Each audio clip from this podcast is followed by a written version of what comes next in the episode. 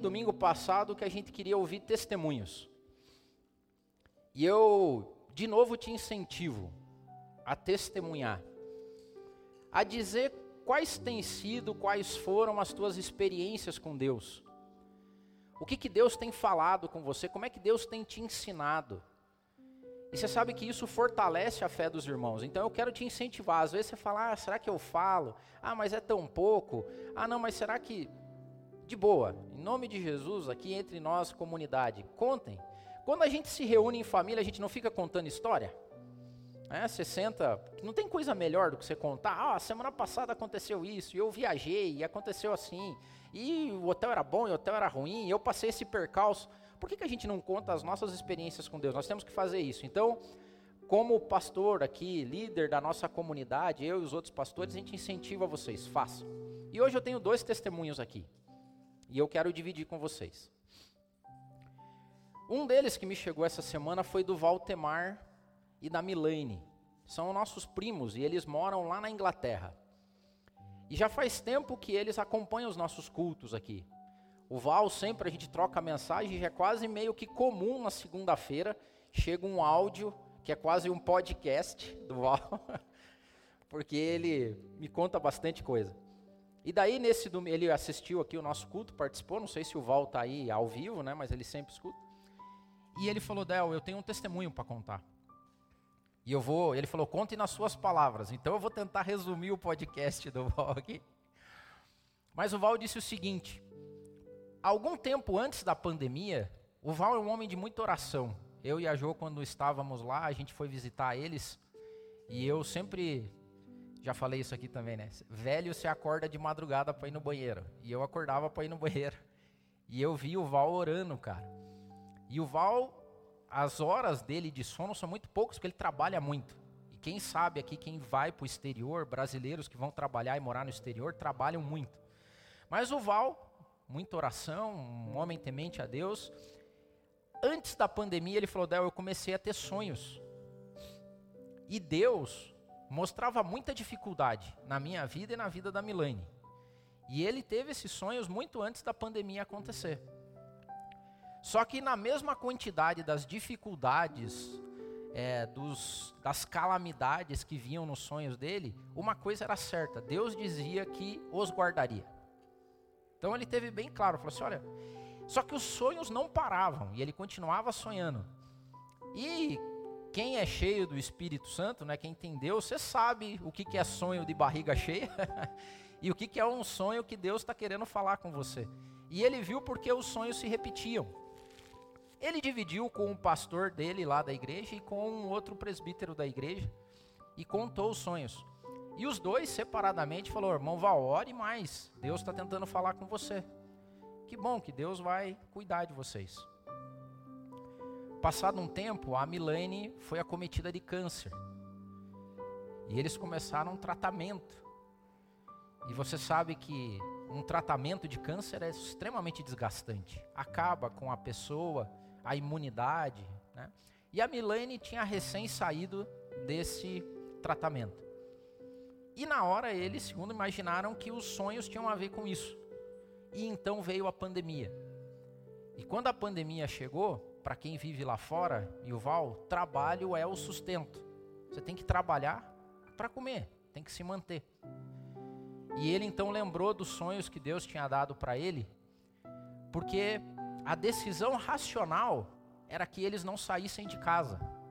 Por quê? Porque o Val é um pouquinho já tem um pouco de sobrepeso, tem uma certa idade. A Milane, ele vai ficar bravo se isso aqui que eu falei, sei lá. A Milane tinha recém saído de um tratamento de câncer, com a imunidade muito baixa. Então, segundo a lógica humana, eles não deveriam sair de casa. Deveriam fazer quarentena. Só que fazer quarentena significava não ter o sustento. E ele se lembrou, o Espírito Santo lembrou ele dos sonhos que ele teve. E ele falou: Del, fala para a igreja para deixar bem claro que eu não fiz, eu não coloquei Deus à prova. Porque tem muita gente aí colocando Deus à prova. Do tipo assim, não, eu sou crente, eu não pego o Covid. E sai lambendo o corrimão aí para provar. Isso é fazer, fazer prova de. Isso é fazer julgamento de Deus ou colocar Deus à prova. Isso é pecado. É como um inimigo chegando para Jesus e falar: é, não é filho de Deus? Se joga aí, que Deus vai te. Tipo assim, vence a lei da gravidade, pode se jogar do alto do prédio que não vai te acontecer nada. Isso é colocar Deus à prova, isso é pecado. E ele falou: e eu tinha plena convicção que eu não estava colocando Deus à prova, porque Deus já tinha me avisado de antemão que nós passaríamos por momentos difíceis, mas que Ele nos guardaria. E ele continuou trabalhando, e a Milene também.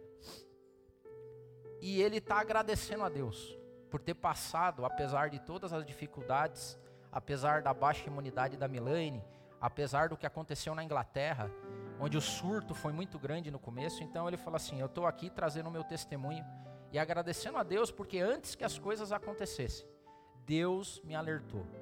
Deus fala com a gente, sabia? Não sei se você sabe, mas Deus tem uma linguagem. Deus avisa. Deus acalma. Quando você vai passar por dificuldades e provações, Deus te prepara. Deus não é aquele que chega de surpresa e fala, uh! É, não. Com amor e com carinho, Ele nos coloca situações onde a gente vai passar, mas que a gente pode suportar.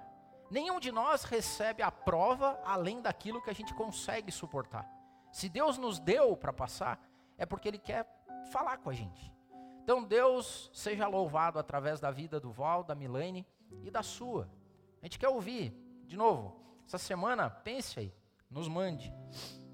E eu quero ler um último testemunho antes de ir para a palavra, de um amigo que nos acompanha, e ele me mandou uma mensagem também essa semana.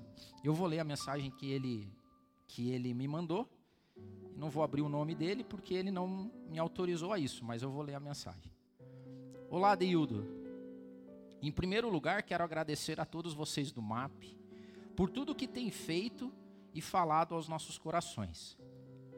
Domingo passado, depois que você pediu para que a gente compartilhasse nossas experiências na pandemia, eu me senti motivado a fazer. Eu vivi os momentos mais difíceis da minha vida. Eu tive medo do desemprego, eu temi pela minha vida, pela vida dos meus pais, pela vida da minha família e dos meus amigos. Cheguei a duvidar de Deus. Fiquei irado várias vezes. Senti o desespero tomar conta de mim várias vezes. Para ser sincero, eu cheguei até a praguejar. Um dia, indo para o trabalho, resolvi ouvir o áudio do MAP, onde você dizia para que a gente orasse com sinceridade para Deus. Então eu comecei a refletir, procurei nas minhas lembranças, e de verdade eu não me lembrei de ter falado com Deus dessa forma antes. Aquilo ficou na minha cabeça durante o dia inteiro.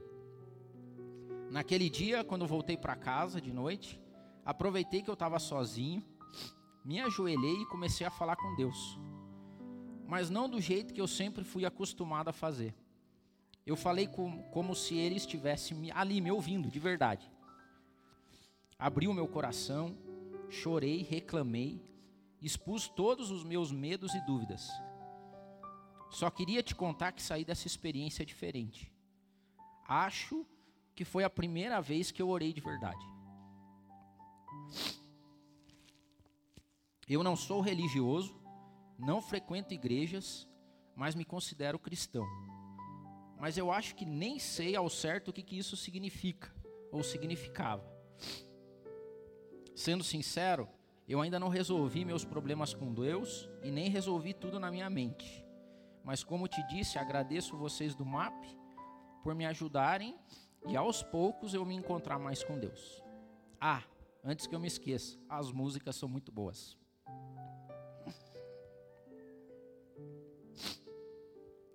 há um idioma divino. Há uma linguagem de Deus com a gente. Você sabe que uma das. Eu sou grato a Deus por muitas coisas na minha vida, pela minha vida toda, né? Mas uma das coisas que eu sou muito grato a Deus é ter a oportunidade de trabalhar com pessoas. Embora eu seja uma pessoa mais introspectiva, eu tenho dificuldade assim de estabelecer contato com as pessoas de verdade. Mas eu comecei a trabalhar com recursos humanos há muitos anos atrás. E trabalhar com RH para mim sempre foi uma benção, porque no recursos humanos você vê os dilemas das pessoas. Dilemas de vida, medo, ganância, ambição, companheirismo, coleguismo, é, corações nobres, nobreza de caráter e falha de caráter. Você vê de tudo. Trabalhar com gente é o maior laboratório que se pode ter. E essa semana eu, preparando essa mensagem e lendo os testemunhos que eu tinha recebido, eu me deparei com o texto do escritor aos Hebreus, no capítulo 1, que ele diz assim: ó, há muito tempo Deus falou muitas vezes e de várias maneiras aos nossos antepassados por meio dos profetas. Ou seja, Deus falou muitas vezes e de várias maneiras. Mas nesses últimos dias, Ele tem nos falado ou falou-nos por meio do Filho, a quem constituiu o herdeiro de todas as coisas e por meio de quem fez o universo. E eu estava lembrando da linguagem de Deus, de como Deus fala com a gente. E uma imagem que o Espírito Santo me trouxe à mente foi em uma das empresas, há muito tempo atrás, onde eu trabalhei, onde começou a se falar aqui no Brasil sobre cotas. Então, se você tem uma empresa, você sabe que a tua empresa tem cotas de contratação de pessoas com necessidades especiais ou portadores de deficiência. E nessa empresa, como em todas as outras, o Ministério Público do Trabalho começou a apertar o cerco. Então tinha auditoria direto, quantos PCD você tem, quantas pessoas assim e tal. E um belo dia nós resolvemos que a gente ia contratar pessoas. E foi feita uma chamada tal, e a gente no Recursos Humanos faz dinâmica de grupo, entrevista. E uma cena, dentre várias que eu já passei, tem uma especial que não me saiu da cabeça, porque a gente fez uma chamada de menores aprendizes e que também poderiam ser PCDs. E num belo dia, tudo aquilo começando, começou a chegar a molecadinha. E chegou um menino com a mãe dele. E normalmente, né, ou seja, talvez isso fosse um ponto negativo, né, na dinâmica de grupo. Falou assim, pô, o cara precisa vir com a mãe e tal. E eu lembro até hoje que nós entramos e ficou aquele clima, porque eram só meninos, mas tinha os meninos e uma mulher lá. E daí, quando eu fui entender mais, o menino era surdo, mudo. E a mãe dele estava ali para que a gente pudesse se comunicar com o menino. E eu comecei a notar duas coisas. Primeiro, o carinho da mãe. Eu estava tentando lembrar o nome dela. Cara, eu sou muito ruim para lembrar nome. Mas eu conversei com ela, porque eu estava responsável ali pelo esquema. E ela, eu falava, ela Libras, a língua brasileira de sinais. Maravilhoso. E ela fazia os sinais para ele e ele respondia. E eu vi a primeira coisa, o cuidado e o carinho de pais e mães. Porque uma coisa que acontece é o seguinte: se você tem, e isso a gente experiência, tem experiência pelos amigos. Se você tem um filho com autismo, a Elisa trabalha com isso aqui, né? Tem muita experiência para falar com isso, mas se você tem um filho dentro do espectro autista, o que, que vai acontecer? O pai, cara, se torna um expert em autismo. Ele sabe como se comunica, ele sabe da história, ele entende, porque ele quer entrar no mundo do filho dele. Ele quer entender o mundo do filho dele. Se você tem um filho com síndrome de Down, e nós temos na família o Du, você vê o esforço da Ângela, do Wilmo, da Érica, que são a família, para entender tudo sobre Down. Por quê? Porque eles entram no mundo dele. E assim como pais que têm filhos que são surdos, mudos, primeira coisa, eu preciso aprender a me comunicar com meu filho. O que, que ele faz? Ele aprende Libras. Então a primeira coisa que a gente vê é o carinho do pai, dizendo o seguinte, cara, eu preciso falar a língua que o meu filho entenda eu tenho que me comunicar com ele. Então, aquela cena ficou gravada do carinho da mãe e o filho junto com ela, porque o filho tinha na mãe a conexão dele com o mundo. Só que naquela mesma turma chegou um outro menino que também era surdo e mudo e estava sem a mãe. Estava sozinho. E a gente com dificuldade, que naquela época a gente estava aprendendo essas coisas. Hoje, toda empresa tem alguém que sabe Libra, se cuida se preocupa, e a gente estava meio. Cara, que dificuldade é. Eu cometi várias gafes, né? Porque daí você começa a falar, você quer falar alto, como se ele fosse escutar, né? Você tem que falar pausadamente, para que ele veja a sua boca. E você, eu fiz um monte de besteira. Mas o que, que eu vi também? Aquele menino que chegou sem a mãe, rapidamente encontrou outro menino. E eles entraram no universo deles. Você já viu isso, não? Quando você está na rua e você tem pessoas conversando, né? Os, os portadores de necessidade especial, PNS, com surdez, eles entram no universo deles e dão risada e tal, e não tem só, mas é o universo deles. Então eu descobri ali duas coisas: o carinho do pai e da mãe, e que a comunicação cria um universo paralelo ali, que é o universo deles. E essa imagem ficou nítida para mim no texto de Hebreus. Porque Deus, esse nosso Pai amoroso, que falou no passado de diversas formas, Deus usou diversas formas. Por exemplo, eu listei aqui, ó, com Moisés ele falou através de uma sarça ardente. Ele falou aos israelitas com fogo, fumaça, nuvem. Ele falou a Elias com uma voz mansa e delicada. Para Isaías ele deu uma visão. Deus falou com Oséias através das circunstâncias que ele colocou na família. Com Jeremias ele usou a metáfora de um oleiro com José, ele falou assim como falou com Valtemar lá na Inglaterra, ele deu sonhos. José sonhava e Deus conversava com ele. Deus usou jumento, jumenta, usou asno, usou animal para falar com as pessoas. Deus tem falado através de visões, Deus fala através da história. Deus fala através do pôr do sol, do nascer do sol, das estrelas. A revelação divina ela não é monótona, ela é maravilhosa. Inclusive eu até anotei aqui, eu tenho tristeza e pena das pessoas que não enxergam Deus em tudo. Que são pessoas que têm que estar tá aqui, por exemplo, para ver Deus. Tenho pena das pessoas que saem da porta da igreja e não enxergam mais Deus porque é maravilhoso enxergar Deus. Quando a gente vê, a gente tem perdido o encantamento da obra divina, que é o que talvez Davi sentia num pasto, no meio da noite, olhando as estrelas, escrevendo salmos. E o sol dá bom dia, e as nuvens cantam, e os montes celebram uma canção os rios aplaudem a força.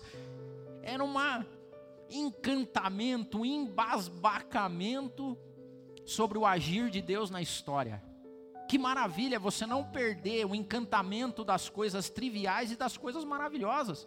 Quando, como Marco disse, acordar cedo e ter os raios de sol encostando no teu corpo, adore a Deus, exalte libere palavras de louvor e de gratidão. Então Deus falava, só que não parou aí, né?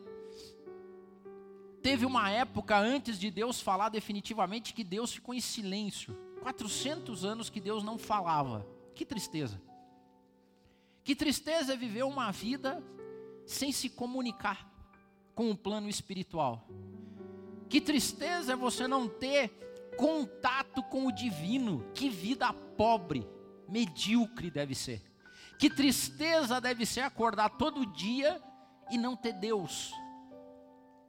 Que tristeza deve ser não conversar com o espiritual, não sentir o toque, não ter alguém traduzindo em sinais o que isso significa. Mas daí vem Jesus Cristo. Jesus Cristo foi a linguagem definitiva de Deus para entrar no nosso universo. O povo estava fazendo confusão. O povo não entendia bem Deus. Eram os filósofos, eram os sofistas, eram os teólogos, cada um com uma visão de Deus. E até hoje é assim. Pessoas que enxergam Deus assim, Deus assado, Deus não sei o que lá, Deus é isso, Deus é aquilo. Daí Deus falou assim: Cara, vocês não estão sabendo, eu vou mostrar. Eu vou sentar do seu lado e eu vou dar o maior sinal que você pode ter para entender quem eu sou. Então, em Belém nasce Deus. E é engraçado que Deus não se preocupa com marketing. Você já reparou não? Porque Deus poderia ter encarnado num grande general romano, em pessoas ricas, em influencers. Deus encarna num menino pobre, engravidado de uma adolescente virgem, e ele fala: Esse sou eu. Uma linguagem como se Deus sentasse do nosso lado, nós, surdos, que não conseguimos escutar o espiritual, Ele falou: Eu vou falar em sinais com você, eu vou entrar no teu universo. E o meu sinal maior para você é o meu filho, eu encarnado, para que você entenda o tamanho do meu amor por você. Eu vou eu escrevi aqui, vou falar para você tomar cuidado hoje em dia e se livrar de uma grande pegadinha que se tem hoje. Que é colocar Jesus. É o grande problema do fã-clube de Jesus, né? Que é a galera que quer que. Não, Jesus é o maior executivo que já existiu. Jesus é o maior cientista. Jesus é o maior filósofo. Jesus é o maior. Não sei o que lá. Influência. Cara, Jesus está pouco se lixando para isso. Você acha que Jesus quer ser o maior executivo da história? O maior CEO, o maior psicólogo? Jesus é o salvador e redentor da humanidade. O que é um executivo e um psicólogo perante Deus encarnado? Fuja dessas paradas aí. Eu sempre falo isso aqui, vou continuar reforçando. Jesus não é super-herói, não é psicólogo, não é executivo. Jesus, Jesus é redentor e salvador da humanidade. Jesus quer dizer que tudo que existe foi feito nele, sem ele nada se criou. Antes que qualquer coisa existisse, ele estava lá. Ele era o Verbo, estava com Deus, fez. O Verbo se torna carne para habitar entre nós, para Deus dizer: é assim que a gente conversa. O meu papo com você é através do meu filho Jesus Cristo. Jesus Cristo é o centro. Jesus Cristo é a razão da gente estar aqui. Jesus Cristo é o centro da nossa pregação. Jesus, Jesus, Jesus, sempre. Nós temos que fugir disso. E a palavra de Deus falada é para transformar. Eu listei aqui que na verdade assim, por que que os pais dessas pessoas com necessidades especiais se preocupam tanto em viver a vida do filho e entrar no universo dele? Primeiro, porque eles querem que a vida dessas crianças sejam transformadas. Eles não querem que essas crianças vivam à margem da sociedade. Eles querem para os filhos o melhor futuro possível. Então é por isso que eles aprendem a conversar com as crianças. É por isso que eles entendem o mundo e o universo delas. Deus não quer que nenhum filho dele se perca. Então ele se rebaixa ao nosso nível, entende o nosso jeito e fala com a gente para que aquilo que nenhum olho viu, aquilo que nenhum ouvido ouviu, aquilo que jamais alguém imaginou e sonhou, seja o que a gente tenha de herança. Então Deus senta ao nosso lado e começa a conversar com carinho através de Jesus Cristo. E segundo lugar, porque ele quer nos inserir, ou os pais querem inserir os filhos na comunidade. E Deus fala através de Jesus Cristo porque quer que filhos sejam trazidos de volta à família. Pessoas façam parte da igreja que um dia vai morar no céu. E ele senta ao nosso lado. Hoje tem muitas formas de se conversar, e algumas são duras. Às vezes, e eu estava listando aqui essa semana, às vezes a comunicação é, viu, é câncer. Às vezes é uma filha adolescente que chega para a mãe e fala: "Tô grávida". Às vezes é um marido violento que bate. Às vezes é um que chega para a mulher que tanto ajudou na vida e fala assim: Ó, quero o divórcio, não te amo mais. Às vezes, como a gente viu várias vezes, nessa pandemia, é um médico ou um WhatsApp dizendo: Olha, ele não resistiu. Olha, ela não resistiu. Às vezes é uma mensagem que chega e fala: Olha, nós vamos ter que te demitir. Olha, a gente não consegue mais manter esse contrato. Quantas e coisas difíceis que as pessoas entendem. Mas a linguagem de sinal do nosso Pai é que, a despeito de qualquer uma dessas mensagens, Deus senta do nosso lado e diz: Eu te amo. Você é precioso para mim. E o jeito de eu explicar isso para você é te dar o maior sinal que eu poderia dar. É entregar o meu filho por você.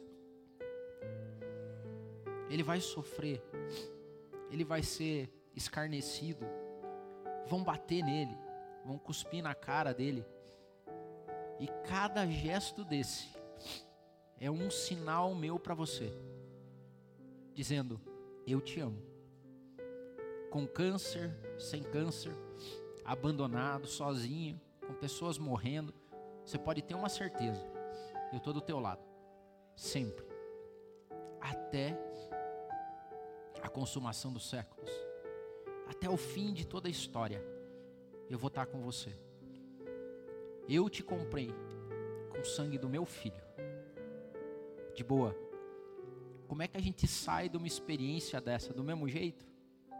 Não a gente sai transformado. A gente sai daquela porta num novo universo. Um universo de uma linguagem que só nós entendemos.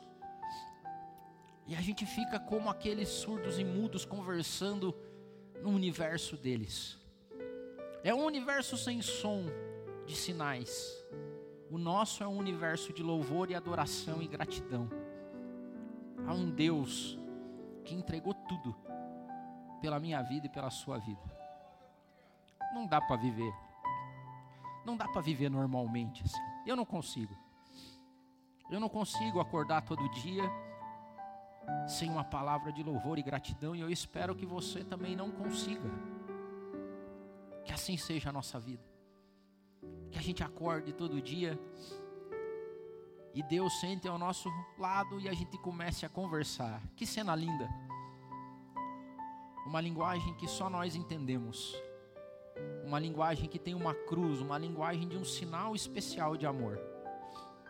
E sabe o que, ele falou? Assim, ó, lembrem disso, mês a mês, é o que a gente faz aqui. Aquela cena que nunca saiu da minha cabeça, daquela senhora, queria lembrar o nome dela, se preocupando com o filho. Essa semana eu me senti assim, de Deus vindo até mim e conversando comigo de um jeito que eu entendo. E o jeito que eu entendo é isso aqui, ó. Pão e vinho. Deus entregue por amor de mim e de você. Se coloque em pé. Eu queria orar por você no seguinte sentido. A mensagem desse meu amigo aqui me, me trouxe uma reflexão essa semana de uma pessoa que se considera cristão, mas eu acho que nunca, eu falo assim, ó, eu talvez tenha orado pela primeira vez na minha vida. Eu não sei quanto tempo você não conversa com Deus, ou quanto tempo Deus não faz parte da sua vida. Eu não sei quanto tempo você não se sente mais embasbacado e tocado pelo que significa isso aqui que a gente vai fazer. Mas eu vou dizer para você, isso não é vida que se viva. Isso é uma vida pobre, porque tem um universo de amor e de cuidado divino que você pode fazer parte dele. Se você ainda não entregou a sua vida para Jesus, ou se você tem andado distante, Ou se essa pandemia trouxe mais coisas ruins e desespero e medo de você do que sentimento de cuidado e de carinho, eu quero orar por você. E eu queria que você orasse também. Que você se entregasse novamente a Deus, que você pedisse perdão dos seus pecados, que você pedisse para que Deus fizesse parte da tua vida e conversasse com você no teu, com o sinal que você precisa, da forma que você precisa. Você precisa sentir Deus, você precisa viver Deus.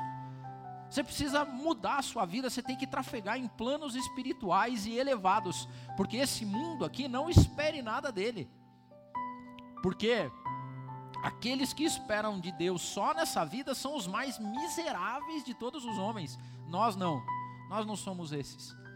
Nós somos aqueles que experimentamos no espírito um pouco do que nos, do que nos espera na eternidade. Quantas vezes você não é mais, ou não se sente mais tomado? Quantas vezes você não chora mais? Por que, que você não sente mais isso? Eu quero orar para que você sinta. Eu quero orar para que Deus faça parte definitivamente da sua vida. Se você tem sido surdo e não escuta mais nada, há um Deus que fala nos teus sinais e na tua vida através de Jesus Cristo. Senhor, meu Deus amado, oh Espírito Santo de Deus, eu te rogo nessa manhã, Espírito Santo, que o Senhor visite corações, que o Senhor visite vidas, que o Senhor chegue aonde a gente não consegue chegar, Pai, como a Sua palavra diz, nas divisões do ser humano, Deus amado, naqueles lugares tristes, tenebrosos, onde há medo, dúvida e angústia. Eu quero que nessa manhã, ó Deus, e eu te peço, pelo poder que há no teu nome, Jesus Cristo, pelo poder que há no teu sangue, que pessoas te encontrem definitivamente, que caia a surdez, ó Pai, que elas possam te ouvir de novo, que a vida delas comece a ser norteada, ó Pai, por aquilo e pelo sinal que o Senhor comprou e trouxe a nós, que é a cruz do Calvário, seu Filho Jesus querido, o Redentor e Salvador da humanidade.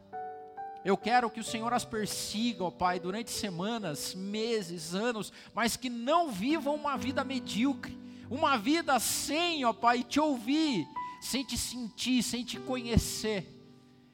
Atenta às orações que são feitas neste lugar, atenta às orações que são feitas em casa agora, de pessoas que se rendem, ó Pai, que entregam a vida, que pedem, ó Pai, para que o Senhor as toque, fale com elas não deixe elas ir embora vazias, ó Pai, mas as encha com teu Espírito Santo. Nos ensina, ó Pai. Renova o nosso coração. Nos enche de fé a cada dia mais. E de gratidão por saber que o Senhor se rebaixou, ó Pai. O Senhor se transformou em gente, falou como a gente, viveu como a gente, para provar o quanto que o Senhor nos ama. Nos abençoe. Obrigado por esse universo que a gente vive, ó Pai. Obrigado por esse universo espiritual, redimido que nós vivemos. Obrigado porque nós não vivemos nesse mundo, ó Pai, simplesmente fisicamente, mas que nós trafegamos espiritualmente acima dos problemas, acima da dor, acima da morte, acima do desespero. Por quê? Porque nós somos feitos imagem e semelhança tua. Nós carregamos o teu espírito em nós, ó Pai. Nós carregamos a tua vida em nós e que o seu nome seja para sempre glorificado. Em nome de Jesus. Amém. Amém. Deus abençoe.